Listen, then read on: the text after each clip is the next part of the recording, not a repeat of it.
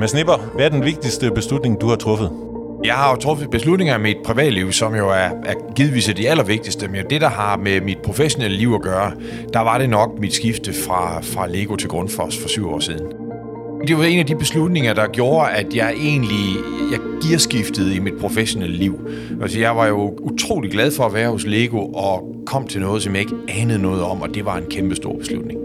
Du lytter til Ledelse med Vilje, en podcast fra lederstof.dk, hvor du møder nogle af Danmarks mest inspirerende og mest markante ledere til en samtale om deres livs vigtigste beslutninger. Din vært på programmet er Anders Vass, chefredaktør på lederstof.dk. Dagens gæst er Mads Nipper. Han har en lang lederkarriere bag sig i Lego. I dag sidder han som administrerende direktør i Grundfos. Mads Nipper, du har grundlagt din karriere i Lego, og i øh, 2014 skiftede du til Grundfos, øh, hvor du har været koncernchef lige siden. Men øh, nu fanger vi dig på et tidspunkt, hvor du her til nytår bliver koncernchef i Ørsted. Hvorfor har du truffet beslutningen om at skifte til Ørsted? Jamen det, det var simpelthen et, et, en beslutning, jeg ikke kunne lade være med at træffe. Øh, jeg, jeg elsker Grundfos, og det er den skinbarlige sandhed. Øh, det er et fantastisk selskab med fantastisk værdi og enormt potentiale, men, men det at være med på en, på en rejse med en virksomhed, og så endda en dansk virksomhed, som, som allerede har, men måske i fremtiden kan være endnu mere en katalysator for sådan et helt systemisk skifte i verdens energisystemer. Det, det er noget, verden har brug for, og det er bare noget, når man får sådan en mulighed, så, så kunne jeg simpelthen ikke sige nej. Og hvad er det lige præcis, du kan bidrage der? Jamen det skal jeg finde ud af, øh, fordi jeg, jeg, har jo ikke, jeg kender jo ikke branchen. Øh, og, og det er jo både forfriskende og, og, og særdeles øh, angstfremkaldende. Men, men det, jeg håber på at kunne bidrage med, det er jo at kunne frigøre endnu mere kraft og energi i den organisation, der er, og så være med til at sætte en retning, der, der yderligere accelererer den rejse, som selskabet er på. Og hvad er det, du har inde i dig, som kan gøre det muligt? Jamen, jeg har hørt fra tid til anden, at, at jeg godt kan få, kan få både energi og inspiration frem i mennesker og, og få et team til at spille sammen, og det er sådan set det, jeg satser lidt på. Det lyder godt. Det er også derfor, vi har øh, inviteret dig her ind i Ledelse med Vilje, hvor vi taler om de største beslutninger i øh, inspirerende lederes liv. Øhm, du har udvalgt tre af de store beslutninger, du har truffet i din karriere.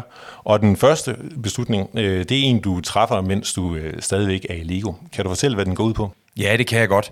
Altså, jeg, jeg var jo privilegeret at være i Lego i 23 år, og, og, og Øh, både sådan det, jeg vil kalde sådan lidt de stille 90'er, hvor jeg jo selvfølgelig også var, var lidt længere væk fra, fra, fra der, hvor de væsentligste beslutninger blev truffet, men, men da det så for alvor øh, begyndte at blive rigtig svært i, øh, i, i sidste, det sidste årtusind og i begyndelsen af, af det her, øh, der, der, var jeg i, øh, der var jeg i Tyskland øh, som direktør for de tysktalende områder og blev bedt om at komme hjem i 2004 og overtage produktudviklingen. Og der var selskabet i en dyb krise. Og, og der vil jeg sige, der var jeg nok, selvom det aldrig er en enkelt mands beslutning, der var jeg nok øh, den centrale beslutningstager i at genindføre øh, de hæderkronede mærker Duplo, som er til de mindste børn, og, øh, og Lego City, som er de her hverdagstemaer med politibiler og kraner og, og, og brandbiler osv. Og, og de, det havde, øh, det, det, det, de var taget ud af sortimentet, og, og jeg havde fået rigtig mange skæld ud øh, af tyske kunder og kunne se, at det fungerede slet ikke, og derfor det at trække det tilbage var en kæmpe stor beslutning. Og hvordan træffede du den beslutning? Jamen det var jo med ballast i at have haft erfaringen sådan helt ud fra frontlinjen. At der hvor man virkelig møder realiteten. Øh, for der var ikke noget forkert teoretisk i at træffe de beslutninger, der blev truffet med, at det skulle væk, for salget ved egentlig lidt, og det gik ikke helt som det skulle, og, og så vi skal have noget nyt og noget friskere, og det var der en, det, det kan vi tale om, når vi har mere tid en dag. Men det var der, det var der egentlig sådan set gode øh, teoretiske grunde til. Faktum var bare, at, at det virkede ikke. Og, øh, og det at møde både børn, forældre og detailhandlere, som sådan meget præcist udtrykker, hvorfor det her det er noget, vi savner. Det, det, det gjorde det til en stor, det gjorde det til, til, til, til, sige, til en ballast for mig i at træffe beslutningen. Men samtidig så vil jeg også sige, en hver leders frygt det er jo også at træffe bagudskuende beslutninger. Og det var det, der var grund til, at det var ikke bare en stor, men en svær beslutning. For hvis man nu siger, at det der, det, det plejede at virke, så har man prøvet noget nyt, og så kommer der en ind, der indfører det samme. Det, det er jo der, man siger, det er jo ikke nogen succesformel for en leder. Så det her med at sige, hvordan er det så, vi, vi genindfører det på, på en måde, der rækker ind i fremtiden, det, det, det gjorde det til en, til en stor og en svær, men, men også en vigtig beslutning. Og hvor meget af beslutningen er så truffet på det her, kan man hvis man skal sige lidt groft, anekdotisk, øh, du har fra, at øh, Dieter nede i Bremerhaven øh, savner sin, øh, sin brandbil, og, og hvor meget bygger på en eller anden analyse, hvor du også øh, bruger, jeg går ud fra, at der, der, der er store dele af Lego, hvor man sidder og analyserer på, hvad kan være et marked? Jamen, det, det, det var en kombination. Jeg tror faktisk, at nogle af de allerbedste beslutninger i erhvervslivet generelt, de bliver truffet på en, en blanding mellem fakta og intuition. Øh, og, øh, og, og kombinationen af at have oplevet, at det nye alternativ fungerede så ringe, som det gjorde, øh, det kunne man jo også læse i tallene. Så, så det var evident, at det var i hvert fald ikke nogen god vej. Øh, men, men, men på den anden side, det var heller ikke gået før. Det var heller ikke gået godt før. Øh, og så, så, så det, her med, det her med at sandsynliggøre, at ikke blot at genindføre det, men genindføre det med nogle ændringer i design, i tilgang, i markedsføring, i produktsortiment osv. Det, det, det var der, hvor man, det var det, vi skulle tro på. Så, øh, så altså, tallene talte for, at det var en bedre beslutning, men tallene talte ikke for, at det kunne blive en helt rigtig beslutning. Og det var, det var så det lidt mere kvalitative eller intuitive, som vi var nødt til at tro på. Nu siger du, at vi troede, men det er dig, der træffer beslutningen. Hvordan foregår det, når du sidder øh, og skal træffe en beslutning? Er det meget dig selv, eller inddrager du dine medarbejdere, eller din familie, eller hvordan gør du det? Jamen altså, de, de, de væsentligste beslutninger er det utrolig vigtigt at have mange kilder til sandheden. Så det at tale med så mange mennesker som muligt, fordi altså, jeg tror, alle er faldbarlige. Det er jeg i hvert fald, øh, i, i høj grad endda. Så det her med at sige, hvad overser jeg? Er der, nogle, er der nogle yderligere fakta? Er der nogle yderligere dimensioner? Hvad er det, der skal være sandt for, at det her det er en god beslutning? Det, det, øh, det, det blev der jo talt rigtig meget om, og, og mange, specielt af Legos designer på det tidspunkt, havde jo nogle geniale idéer til, hvordan man kunne genopfriske produkterne på en måde, som ikke bare var at lave det gamle. Og det, det, det var det, der gav mig utrolig tillid til, at den beslutning var den rigtige. Beslutningerne, de tidligere med, kan man sige, at afskaffe de her produktlinjer, er jo taget af nogle af dem, der har været dine chefer i, øh, i Lego. Hvordan har du det med at gå ind og sige, jamen, øh, det I øh, valgte, det tror jeg ikke på, nu gør jeg noget andet?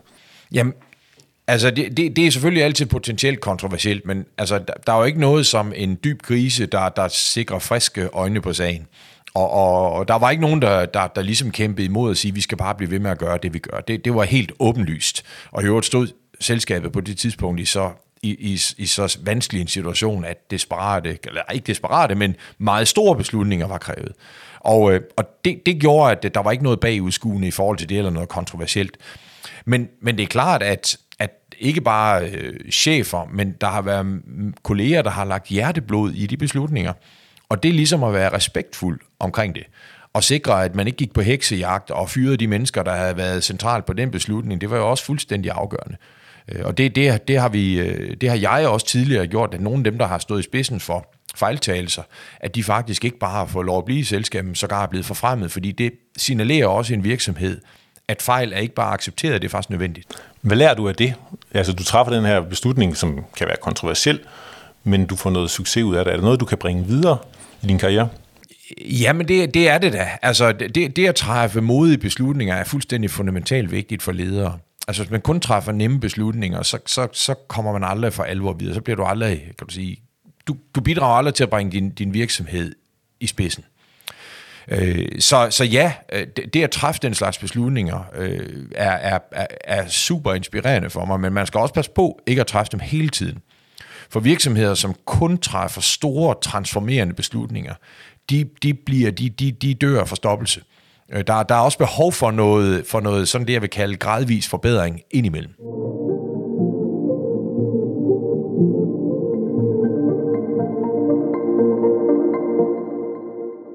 Her i øh, Ledelse med Vilje, der øh, beder vi altid vores gæster om at tage en ting med, som på en eller anden måde øh, viser noget om dem selv, eller viser noget om, hvem de er.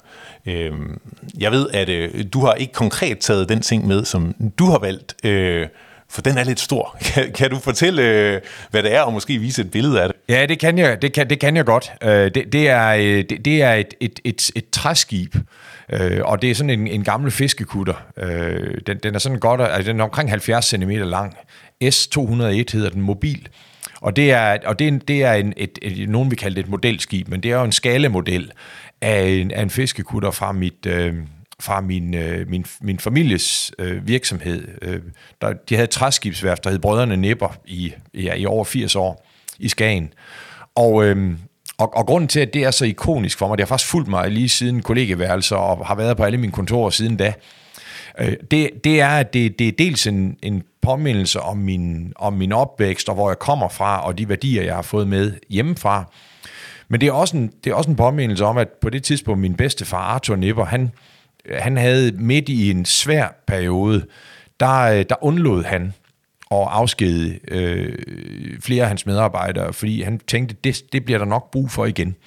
Og så var der en, en meget, meget dygtig sneker, der byggede den her model. Og, og, og det, er jo, det, det, er jo, det er jo sådan en, en ikonisk og symbolsk beslutning om at sige, at nogle af de bedste beslutninger, du kan træffe på lang sigt, øh, er måske ikke dem, der giver det allermeste på kort sigt. Og det tror jeg rigtig meget på, også i forhold til bæredygtig ledelse og skabe noget, der virkelig skaber værdi for verden. Der er man nødt til at tænke mere fremad, end bare det, der står lige foran næsen. Og det, det, det skib, det minder mig om de to ting. Du taler om de, øh, de værdier, øh, det, du har arvet fra øh, din familie, fra din baggrund. Er det noget, du tænker over meget i, i hverdagen og er bevidst om, at du? Ja, jeg, jeg vil ikke sige, at jeg går sådan øh, og spekulerer over det hver eneste dag, men altså, jeg har været privilegeret at komme fra et, fra, fra et hjem, hvor, hvor, hvor min far var meget, øh, meget det vil kalde på nordjysk, solid. Meget øh, eftertænksom, øh, varmt øh, mennesker, der ikke sagde mere end højst nødvendigt. Når han sagde noget, så var det til gengæld være lytbog. Øh, Øh, og, og, så havde jeg en, og så har jeg heldigvis stadig en, en mor, som er et livsstykke, som, som, som har nærmest et princip om, at man skal altid have en flaske champagne i køleskabet med, aldrig hvornår der er noget at fejre. Og, og den kombination har givet mig en god ballast af, tror jeg, at være, at være godt jordbunden, men også, øh, også vide, at, at, at livet er, er ikke kun en opgave, det er også en gave. Betyder det også noget i forhold til, hvilke typer mennesker, medarbejdere, kolleger, du, øh, du arbejder ved sammen med? Nej, det, det gør det heldigvis ikke. Øh, altså, jeg, jeg, jeg, kan, jeg synes egentlig, jeg kan arbejde sammen med mennesker af, der, af, af forskellige personligheder, forskellige livssyn og erfaringer, for, og det tror jeg faktisk er fundamentalt vigtigt. For hvis jeg kun om, omgav mig med mennesker, der ligner mig i mit livssyn og min erfaring, så tror jeg på, at vi får dårligere beslutninger. Det, det, altså, den diversitet, for at bruge et, et aktuelt ord, er, tror jeg faktisk helt fundamentalt på. Men, men det jeg til gengæld er meget insisterende på, det er, at der ikke er en modstrid mellem at være afslappet og menneskelig og tilgængelig, og så være dybt professionel.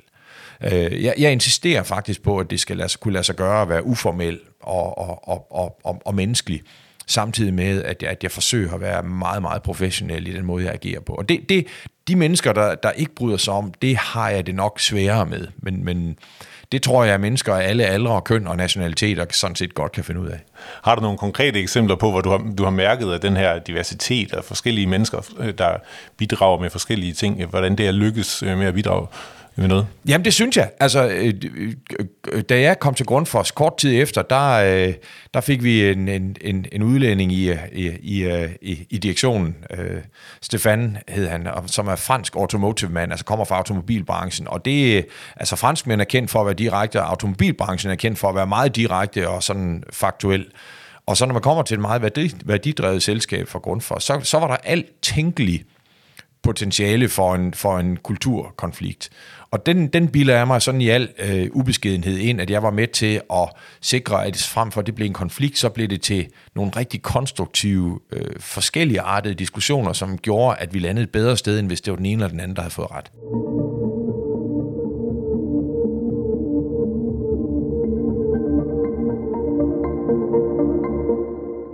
Nu tager du selv øh, Grundfos frem, og jeg ved, at det er den anden store beslutning, du har valgt at øh, fremdrage her i ledelse med vilje.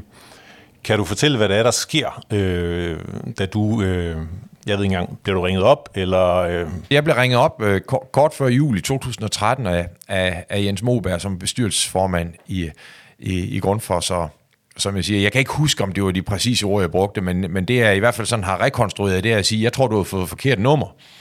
Fordi jeg er jo hverken ingeniør og, og, eller hydrauliker, og jeg har, jeg har kun været i en virksomhed i hele mit liv, kender intet til branchen, intet til teknologien, intet til kunderne. Så det kan, det kan da ikke være dit alvor. Øhm, og så ah, lad os tage en snak om det alligevel. Og, og så, og så i, i juleferien, der, der får Jens og en snak om det, og jeg må sige, at da jeg så kommer tilbage til, til, til Gitte, min kone, som, som, som var med derovre, så siger jeg, det, det, der er simpelthen et eller andet her. Og, øh, og, og det er blandt andet, har hørt om, hvad virksomheden egentlig har potentiale for. Altså det her med, at 10% af verdens samlede strømforbrug er pumper, og det kan reduceres til det halve med eksisterende teknologi. Det, det, det gør jo, at Grundfos er en virksomhed, som både med egne løsninger, men også det, at andre øh, kopierer eller tager inspiration fra, hvis jeg skal bruge en mere diplomatisk vending fra de teknologier, det gør, at Grundfos faktisk enhændigt kan være med til at reducere verdens strømforbrug med procenter. Ikke så mange, 1-2 procent. Det, det er jo helt fantastisk potentiale den virksomhed har. Og jeg tænkte bare, da, jeg tænkte jo bare pumper, da jeg gik ind til samtalen, og mit hoved var et helt andet sted, da jeg forlod den. Betyder det, at beslutningen i virkeligheden bliver truffet for, på, på grund af alle de ting, der sådan ligger øh, højt oppe i form af værdier og så videre, mere end, end hvad du kan, og øh, praktik og løn og pendling. Og... Ja, praktik, løn og pendling, det kom, det kom øh, sent ind i billedet, må jeg, må jeg være ærlig at sige. Altså, det, det, det er ikke afgørende beslutninger. Men der var to ting, der, der, der var helt afgørende for beslutningen.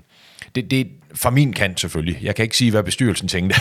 men men det, det, der var helt afgørende for mig, det var, at det her, det er en virksomhed, som har så stort potentiale for at lave noget vigtigt for verden, og har nogle værdier, som jeg øh, er sikker på, at jeg går godt i spænd med.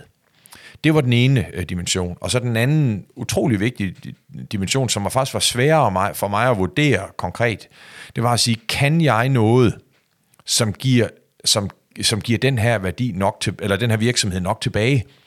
Altså, er det, er det, kan, kan jeg komme med noget? Og, øh, og, og det må jeg sige, altså, det, det, er jo ikke, det er jo ikke bare falsk beskedenhed at sige, at jeg intet vidste om hverken branchen, virksomheden eller teknologien. Så det der med kun at have været i én virksomhed hele mit liv, og kaste mig ud i noget, som jeg intet vidste om, det, det, var, det var et ret dybt spørgsmål, jeg skulle stille mig selv om at sige, tror jeg overhovedet på, at jeg kan komme med noget, der kan hjælpe den her virksomhed? Og det, det konkluderede jeg så heldigvis, fordi øh, jeg, jeg, jeg synes i hvert fald, det har været en helt rigtig beslutning. Øh, men, men det var ikke nogen nem beslutning for mig. Vi øh, har fanget dig her i dag til øh, ledelsens dag hos øh, lederne, øh, hvor der bliver kåret øh, årets leder. Øh, så nogle minutter nu, der er du faktisk den regerende årets leder, for du blev kåret til det sidste år. Øh, ikke mindst fordi øh, du er kendt for meget stor fokus på bæredygtighed og digitalisering. Er det allerede der til at starte med, øh, da du kommer ind, at du tænker, det, det er de to øh, pejlemærker, vi skal arbejde med øh, under mig i Grundfos? At bæredygtighed var nemt, øh, fordi Grundfos er fundamentalt set en bæredygtig virksomhed, og har været det meget længe. Både i forhold til de produkter, der er, men også værdien, og, og, og meget stor fokus på social ansvar, og, og, og kære sig op rigtigt omkring mennesker. Så det, det var en relativt nem opgave. Der skulle bare sådan lidt et nyt, det, hvad hedder det på, på nudansk, narrativ omkring. Øh, og så skulle vand sættes mere på, endnu mere på, på, på, på dagsordenen. Digitaliseringen tog et par år, og det var jo fordi, at det er klart, at den bundne opgave var jo at forvente den indtjeningskurve, som har gået en kedelig retning i fire år i træk. Og, øh, og derfor så er der grænser for, hvor meget man kan sætte sætte, sætte strøm til det. Men, men allerede efter et par år ind i den nye strategi, så siger vi, nu giver vi den et service-check, og det vi blandt andet sætter på dagsordenen, der, det er digitalisering. Så bæredygtighed lige fra dag et, øh, digitalisering et par år ind i rejsen. Det er jo sådan nogle forretningsstrategier. Øh, Hvad betyder det for din konkrete ledelse af medarbejdere, de signaler, du sender ud til, til dine ledende medarbejdere, om hvordan de skal lede videre osv.? Jamen altså, jeg, jeg tror utrolig meget på symbolske handlinger. Øh, og, øh, og symbolske handlinger er ikke forstået på den måde, det er uvæsentlige, overfladiske, men, men nogen, der signalerer en intention. Og, øh, og, og blandt andet det her med, at, altså der var jo nogle ting, der skulle gøres noget ved i, i Grundfos, og blandt andet det med at arbejde meget tættere sammen, det med for alvor at, at være kundefokuseret. Øh, det vil ikke sige gøre, hvad kunderne siger, men forstå kunderne bedre. Lave simpelthen, være det, der hedder kundecentriske. Og, øh, og, og, og det her med, med at, at, at sætte det i fokus. Og så havde jeg også øvrigt, øvrigt hørt, at, at, at man, var, man var sådan lidt mere, man følte ikke rigtig, man kendte ledelsen. Så, så hvad, det, jeg tog fat i af symbolske handlinger lige fra starten, det var, at jeg skiftede, jeg satte mit skrivebord hen foran døren til mit, øh, til mit kontor og satte en glasdør i. Øh, det er en relativt gammel kontorbygning, så der er ikke glasvægge i. Men sige, så kunne alle på hele gangen, så kunne de se ind. Og det er selvfølgelig kun symbolsk, men sige, det siger noget om tilgængelighed og om, om, om synlighed. Jeg åbnede min, min blog, som vi kaldte det. Det var teknisk set ikke engang en blog, men altså en dialogforum på Jammer, det her sociale medie internt, hvor jeg hele tiden har været meget, meget aktiv på, og det vil sige, at alle kunne stille mig spørgsmål, eller skrive og komme i kontakt med mig. Men måske mest symbolsk, så, Øh, så gjorde vi det direktionens parkeringspladser, som er dem, der er aller tættest på hovedindgangen i, i vores hovedkvarter. Dem, øh, dem, der flyttede vi skiltene, hvor der stod reserveret til direktionen og stod reserveret til kunder. Og, øh, og, og, og det, det, det er jo i princippet en fuldstændig uvæsentlig handling, men det siger jo, at direktionen er forberedt på at gå længere i regnvejr, til at vores, for at vores kunder de kan gå kortere. Og det, det, det er jo klart, at, at når, når man så samtidig viser det på billeder og fortæller historien bag, så er det klart, så er der 19.000 intelligente mennesker, der siger, hmm, hvad kan vi egentlig træffe af beslutninger for, at vi bliver lidt bedre til at servicere vores kunder? Og den der, der tror jeg meget på den der, den der multiplikator-effekt. Øh, og samtidig hver måned i, ja det har jeg gjort i over 15 år, der har jeg holdt medarbejderfrokoster med tilfældig udvalgte kolleger, som jeg sidder og sluder med over frokost og spørger, øh, hører, hvad de har af spørgsmål, hvilket man bliver utrolig klog af. Men, men, men det er jo den allerstørste værdi af det, det er jo, at hvis koncernchefen har tid til at tale med tilfældige medarbejdere, høre deres spørgsmål, lytte til dem, være i dialog med dem, så er det svært for alle andre ledere at sige, jeg har ikke rigtig tid til at tale med mine medarbejdere i dag. Siger det noget om dit personlige lederskab også? Jamen det gør det. Altså jeg, jeg er meget mere praktiker end teoretiker. Altså jeg, jeg er ikke, øh, når jeg skal tænke mig om, så, øh, så, så, så er det ikke sådan, at jeg sætter mig, jeg lukker døren og sætter mig ned og kigger dybt i et stykke papir eller ned i skrivebordet og siger, nu skal jeg have dybe tanker. Så, så går mit hoved typisk i stå. Øh, jeg, jeg får alle mine, alle mine bedste tanker, dem, dem får jeg i dialog med andre mennesker. Jeg, jeg elsker at at tale med andre mennesker. Jeg elsker at prøve at give energi og inspiration til andre mennesker. Og det, og det der personlige lederskab, det, det er nok det, jeg har fundet ud af via den, jeg lige vil sige, den mesterlærer, jeg har stået i som leder. Det, det, det er nok det, jeg har fundet ud af, jeg også er bedst til. Øh, og så selvfølgelig øh, har det så den konsekvens, at de andre helt nødvendige dele af ledelsesdisciplinen, der skal jeg omgive mig med mennesker, som er dygtige til det. Kan du genkalde dig et, et tidspunkt, hvor, eller en situation, hvor, hvor du mærker, at det fungerer for dig? Ja, det, det, det, det, det kan jeg faktisk. Øhm, og, og, og, og det var fordi, jeg selv havde mærket det. Øh, det, det og det var faktisk på en for, forfærdelig tragisk baggrund. Det var tilbage i min, i min, min Lego-dage, hvor jeg fik et brev fra en, en desværre terminalt syg øh, italiensk dreng, som, øh, som spurgte, øh, om, om, om, eller hans forældre spurgte, om han kunne, om det ville være muligt at få sådan et, et mesterbyggercertifikat, for han var en kæmpe Lego-fan, og han var indlagt på sygehuset. Og, og det, der gik op for mig, det var, altså jeg, jeg lavede det selvfølgelig, øh, og, og, og, og med underskrevet, og, og fik en unik Lego-model til ham og så videre. Og, og, men, men det, der gik op for mig, det var, hvor meget jeg, jeg, jeg mærkede, den, altså den, den, det, det, der var sket altså med ham. Ikke blot, at han var syg, hvilket altid er forfærdeligt tragisk, men det er der jo desværre millioner af børn, der er. Men hvor vigtigt Lego var for ham. Og, og det gik op for mig med at sige, jamen, tænk engang en pligt, vi har for det. Øh, og, altså, når noget er så vigtigt for børn, at det er det sidste, de tænker på, øh, måske det vigtigste, de tænker på, ud over deres nærmeste familie, så, så har vi også en, en ekstra pligt, men også en ekstra inspiration til at gøre vores allerbedste. Og det, jeg tror, det var sådan et, et, et, et, øh, et vendepunkt for mig i forhold til at bruge historiefortælling, til at investere mig selv, og hvordan jeg selv følte øh, i, i situationer som den. Øh, og det kan man selvfølgelig, det her var selvfølgelig en lettere ekstrem situation, men det der med at dele, hvad, hvad tænker jeg selv, hvad mærker jeg selv omkring det her, det, det, det der med at investere mig selv som leder, det, det, det skiftede gear på det tidspunkt, og jeg kunne mærke, at hos langt, langt de fleste, der, der, der virkede det som om, at, at, at det, at jeg delte noget af mig selv, det faktisk gav den noget. Leder du så også efter det i andre ledere? Det gør jeg, men jeg er også meget fuld af respekt for, at det ikke er alle ledere, der, der, der kan gøre det naturligt. Og, øh, og det sidste, man skal gøre som leder og som topleder, det er ligesom at ønske, at andre de kopierer ens lederstil. Og jeg er sikker på, at tilbage til Stefan, som jeg omtalte før, altså hvis han forsøgte at gøre det på samme måde, som jeg gør, så ville det fremstå uautentisk. Han vil fremstå som om, man siger, det er noget, du har tillært dig.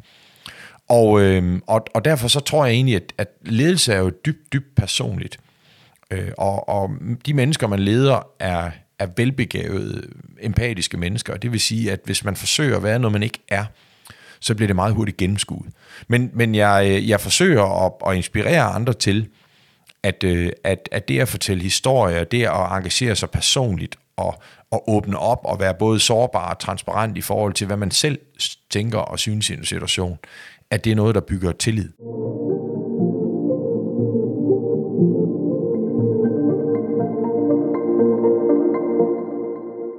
Det er jo ledelse med vilje, det er øh, samtaler om de vigtigste beslutninger i din karriere. Den tredje beslutning, som vi øh, skal tale om, fordi du har, truffet, øh, du har valgt dem som den vigtigste beslutning, det er en omstrukturering, du laver i Grundfos. Kan du tage os tilbage og fortælle, hvad der er, der sker der? Ja, det er jo, en, det er jo et helt aktuelt tema, for det er jo, det er jo en beslutning, som er truffet her for, for nylig, og den er jo ikke endda ikke færdig endnu, øh, mens vi sidder og taler sammen. Jeg vil sige, Grundfos har jo gjort det, øh, synes vi selv, øh, ganske ubeskeden, rigtig, rigtig fint her de sidste, de sidste øh, år. Og finansielt går det godt, og, og, og der er meget, rigtig mange ting, der går, der går den rigtige retning, og det er også lykkedes os at få sat selskabet meget mere centralt på, på dagsordenen i samfundet, som en, der gør en forskel. Og, og det, som, det, som som man som leder altid skal tænke sig om, det er at sige, er det, er det her noget, vi kan fortsætte med? Hvad står i vejen for, at vi kan blive ved med at udvikle virksomheden? Og, øh, og, og, og blandt andet det her, at, at digitalisering, det gør, at, at der er nogle helt nye forretningsmuligheder, hvor man kan sælge nogle helt nye ting, man kan komme i kontakt med nogle helt nye kunder. Det gør, at den traditionelle måde, vi egentlig har drevet virksomheden på, med, med rigtig mange, det vi kalder kanalpartnere, det vil, det vil blive udfordret øh, i fremtiden. Og samtidig så er der jo så er der noget, noget viden omkring de kunder, som rent faktisk bruger vores produkter, som vi faktisk kan komme lidt for langt fra øh, ved at have en funktionel organisation. Funktionel betydende, at vi har en, en salgsorganisation, en operationsorganisation, en finansorganisation osv. Og, øh, og, og der, øh, der, det drøftede vi meget indgående i, øh, i, i, i direktionen om at sige, er det her skalerbart? Og vi nåede frem til at sige, det er det nok ikke. Øh, og så brugte vi lang tid på at drøfte alternativerne, og så sige, at vi skal nok ende i en eller anden form for kundefokuseret divisionalisering, altså hvor man laver en organisationsstruktur, som, som ender med at blive en, hvor man fokuserer på kunderne. Og det er jo, det var en meget jeg sige, demokratisk proces, men, men når dagen er gået, så er det jo mig og bestyrelsen, der skal træffe beslutningen. Og det, var, det er svært at gøre, når en virksomhed har eksisteret i 75 år, har med få undtagelser været meget succesfuld og har en model med salgselskaber i hvert eneste land med en salgselskabsdirektør, som så som konsekvens af det her vil ophøre med at eksistere. Så det er ikke bare en, det er ikke bare en ny organisation, og det er ikke bare en organisering, hvor, hvor, hvor også en del øh, gode kolleger desværre også øh, vil miste deres jobs, for det, der, det står man ofte overfor. Men det er i virkeligheden et opgør med en årti lang tradition i en meget succesfuld virksomhed, og derfor var det en meget stor og, og, og meget omsaggribende beslutning. Og en beslutning, som du, øh, du tror selvfølgelig på den. Øh, kan du også mærke nu, når den er truffet, at, det, at den er rigtig? Eller er du en af de typer, som, som ikke ejer tvivlens nådegave? Jeg ejer tvivlens nådegave heldigvis, men når beslutningen er truffet, så er jeg også god til at lægge den fra mig. Men jeg var i den proces, og i de dialoger, vi havde, var jeg rigtig ofte i tvivl. Øh, og, og, og derfor præcis som jeg, som jeg beskrev med, med, med historien hos Lego, med, med Duplo og Lego City. Så det med at sikre, at med de mennesker, som jeg kunne diskutere det her med, øh, først og fremmest øh, øh den, mine direktionskolleger, det med virkelig at vende alle perspektiver, og også at vi var, at vi var dygtige til at være, være fandens advokat med at sige, er det her, er det her i virkeligheden noget, vi stiger os blind på? det, det, det gjorde, at, at da vi endelig træffede beslutningen, så, så, så var jeg faktisk overhovedet ikke i tvivl længere. Jeg er mere overbevist om nu, på vej ud af døren, mere overbevist om end nogensinde, at det er en rigtig beslutning. Og hvordan har du det med at øh, forlade grund for os lige midt i, øh, i den her proces? Jamen det har, jeg det, det har jeg det heldigvis godt med, og jeg er jo øh, super glad for, at, at hele den øh, direktion, der er nu med, med, med Paul i spidsen, øh, som jo har været en integreret del af den her rejse, tager den videre. Jeg tror nok, jeg vil have det en lille smule mere stramt med det, hvis det var en, øh, der kom ind nu og siger, ej, det synes jeg ikke var en god idé. Fordi efter at have arbejdet så langt og så intens med en proces i hele organisationen, så, så, så vil jeg synes, det var, øh, det, det var ærgerligt, hvis, hvis det ligesom blev slået, slået, slået lidt hjem til, til start. Øhm, jeg vil også gerne høre, hvordan du øh, kombinerer dit øh, liv som leder med dit, øh, dit øh, privatliv. Hvilken konsekvens har, har din øh, karriere haft for, for private Mads? Jamen, det, det, det smelter jo sammen på et tidspunkt. Det er der ingen tvivl om. Men altså, en af de konsekvenser, det jo har, det er, at, at man er nødt til at prioritere, og jeg har været nødt til at prioritere øh, vældig hårdt. Øh, og det, det, det er faktisk ikke sådan ment, at jeg altid har bare måttet sagt, så må jeg prioritere jobbet som en absolut første prioritet, så må vi se, hvad der ellers er plads til. Men jeg har haft meget, meget sådan klart princip, hvor jeg vil balancere mit job og min familie. Øhm, og, og det betyder også, at jeg, jeg tror faktisk blandt mennesker med min, med min position, tror jeg, jeg har spist flere aftensmåltider med min familie, end mange andre har. Øh, fordi det, det, har været, det har været vigtigt for mig også at være en del af det. Øh, og med mig en rejseaktivitet, så er der mange dage, hvor jeg slet ikke er hjemme. Øh, så, så de dage, hvor jeg så rent faktisk er i Danmark, der har jeg så også øh, sat nære i at sige, jamen, så kommer jeg faktisk også hjem. Og jeg bruger også den tid, og, øh, og, og da børnene var mindre, det vil sige, der var det også at sige, jamen, altså, så sætter jeg mig først til computeren, når, når de går i seng. Øh, og så er der nogle ting, som jeg også vil have, altså have plads til. Sikkert med mindre frekvens end mange andre, men, men, øh, men, men, men det at være sammen med, med, med gode venner, øh, det, det, det, er også, det er også inspiration for mig. Men, øh, men, men det er, altså, derudover så diverse personlige hobbies og, og den slags ting, er det jo er det klart, det er, der ikke, det er der ikke så meget plads til. En af vores tidligere gæster her i ledelsen med Vilje, Mette Mix, fortæller, at når, når hun er ude, så bliver hun altid spurgt, kan man være en succesrig øh, koncernchef, travlt menneske, og så samtidig være en, en god mor? Det er min oplevelse, det bliver mænd ikke spurgt om øh, på samme måde, så jeg, så jeg vil gerne øh, spørge dig. Øh, kan man det? Jamen, det er helt overbevist om, man kan, og, øh, og jeg kan huske for, ja, det er nok t- omkring 10 år siden, en, en, en, en, en god ven, Morten Albæk, øh, som jo også er filosof, han skrev jo en af, han, jeg tror muligvis det var hans første bog, hvor han skrev, der er ikke, det kan ikke lade sig gøre, at have to karrierer øh, i et øh, ægteskab.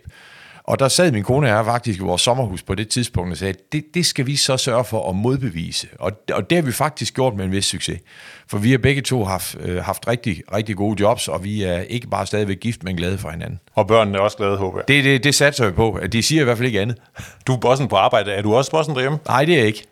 Det er jeg ikke. Altså, jeg, jeg er ikke særlig talentfuld for at sætte ting i system. Øh, og det vil så sige, at øh, jeg har altid haft kæmpe respekt for, for mennesker, der har struktur- og projektleder-egenskaber. og, øh, og jeg, øh, jeg, jeg er god til at bedrive, bedrive følgeskab på, på de fleste områder derhjemme, men så er der nogle ting, som, kan man sige, som jeg så sørger for, altså at bilerne holdes rullende, og, og at, øh, at, at, at der, der også lige er styr på vores bankkonti og sådan lidt af hvert. Men ellers så, øh, så, er jeg, så er jeg glad følgesvend der. Vi vil gerne her i øh, Ledelse med Vilje, øh, der ser vi jo tilbage på de øh, store beslutninger, du har truffet, men vi vil også gerne se på fremtidens beslutninger. Og øh, du står selvfølgelig, øh, og der bliver det helt konkret, øh, overfor at skulle skifte job og blive øh, ny koncernchef i, i Ørsted. Hvilke beslutninger er det, du står, står foran? Jamen, altså, der er, nogle, der er nogle helt konkrete beslutninger, som at sige, jamen, hvordan kommer jeg bedst tænkeligt ind i jobbet? Øh, jeg tror ikke meget på 100-dages planer og så videre, men, men hvordan får jeg lært noget om branchen? Øh, hvordan lærer jeg menneskene at kende i en, en covid-19-virkelighed, hvor jeg faktisk ikke kan være fysisk sammen med mange af dem? Det med at sørge for, at jeg bygger de nødvendige relationer relativt hurtigt, øh, det, det er måske i virkeligheden den, de, de, de, de første og de største og de vigtigste beslutninger sådan lige nu og her. Men derudover så er det jo selvfølgelig at sige, altså er, der, er, er det en uændret strategi, en justeret strategi, eller, eller potentielt en, en, en, en, en ændret strategi, øh, der, skal, der skal til. Hvad gør du konkret for at forberede dig? Nu er det jo et, kan man sige, du skifter fra øh, et af Danmarks mest markante jobs til, til et af de andre, øh, og, øh, og vores publikum er jo ledere på, på alle niveauer, men jeg tænker, der er noget at, at lære af, hvordan en en, øh, en, en dygtig leder øh, forbereder sig på et nyt job? Jamen altså, det, der, der er noget, som vil være helt, som, som man vil forvente, nemlig at arrangere introduktioner. Øh, jeg, jeg er jo sådan lidt imellem to jobs jo i virkeligheden nu, så det vil sige, jeg, jeg har det privilegium, jeg faktisk godt kan investere temmelig meget tid i at tale med mennesker, der kan gøre mig klog, og de giver mig alle sammen en masse at læse, og det forsøger jeg også at gøre og, se, og sætte mig ind i det. Det, det er sådan, synes jeg er helt forventeligt. Men, men, men derudover så er, øhm, altså så gør jeg også det, at når jeg så er i, i, i, i Gentofte, jamen så, så, så går jeg i, i kantinen og, og, og, og møder mennesker, som jeg ikke kender, og siger, hvordan går det egentlig her? Hvad tænker I egentlig om Ørsted? Øh, jeg, øh, jeg har start, allerede nu startet min, min jammerkanal, hvor jeg for, både fortæller om at sige, hvem, hvem er jeg overhovedet, hvad, hvad tænker jeg, hvordan har jeg tænkt mig, sådan at jeg skal være tilgængelig og så videre. Og det vil sige, i virkeligheden nu her, seks uger før jeg starter, så, øh, så, så håber jeg på, jeg investerer faktisk en del i, at de mennesker, som jeg så formelt vil blive kollega med 1. januar, når, når jeg træder ind ad døren, så vil de egentlig føle, om ham føler vi faktisk, at vi kender lidt allerede. Det, det, det, det er noget af det, jeg, jeg, jeg investerer temmelig meget krudt i allerede nu. Hvordan reagerer sådan en, øh, en ingeniør, øh, der sidder ude hos øh, Ørsted i Gentofte og hygger sig med sin mad, når den kommende CEO sætter sig over for ham og siger, Dag, jeg hedder Mads. Jamen det, det, altså nu har jeg, jeg skal være ærlig og sige, så meget har jeg jo heller ikke været der. Jeg gjorde det et par gange. Men, men det, er jo, det, det er jo også noget, der er så dejligt at mærke, at de, at de siger, når de lige sådan finder ud af at sige, Nå, nå, nå er, det, er det ham der? Jamen så er det jo, øh, man kan gøre så utrolig meget selv, ved ligesom at, og, og, han har sagt, at virke inviterende og indbydende og ikke sætter sig med mentalt korslagt arme, som jeg kalder det, og sige, hvordan går det egentlig? Men ja, hvad hedder du egentlig? Øh, jeg er ny, jeg er ny medarbejder her. Har du, har du et eller andet, du kan fortælle mig? Så sænker alle, øh, hvis de, selv hvis de havde nogle parader, så sænker de dem med det samme. Så jeg har ikke mødt et eneste menneske, som egentlig ikke har været utrolig, øh, han er sagt velkommende og, og også øh, åben. Det lyder godt. Tak Mads, fordi du vil være med i øh, ledelse med Vilje. Det var en fornøjelse, tak. Jeg hedder Anders Vass og er chefredaktør på lederstof.dk. Danmarks nye medie om livet med ledelse og alle de emner, der præger lederens hverdag. Vi bliver udgivet af Lederne, Danmarks største interessefællesskab for ledere, og vi håber, du har lyst til at lytte med en anden gang.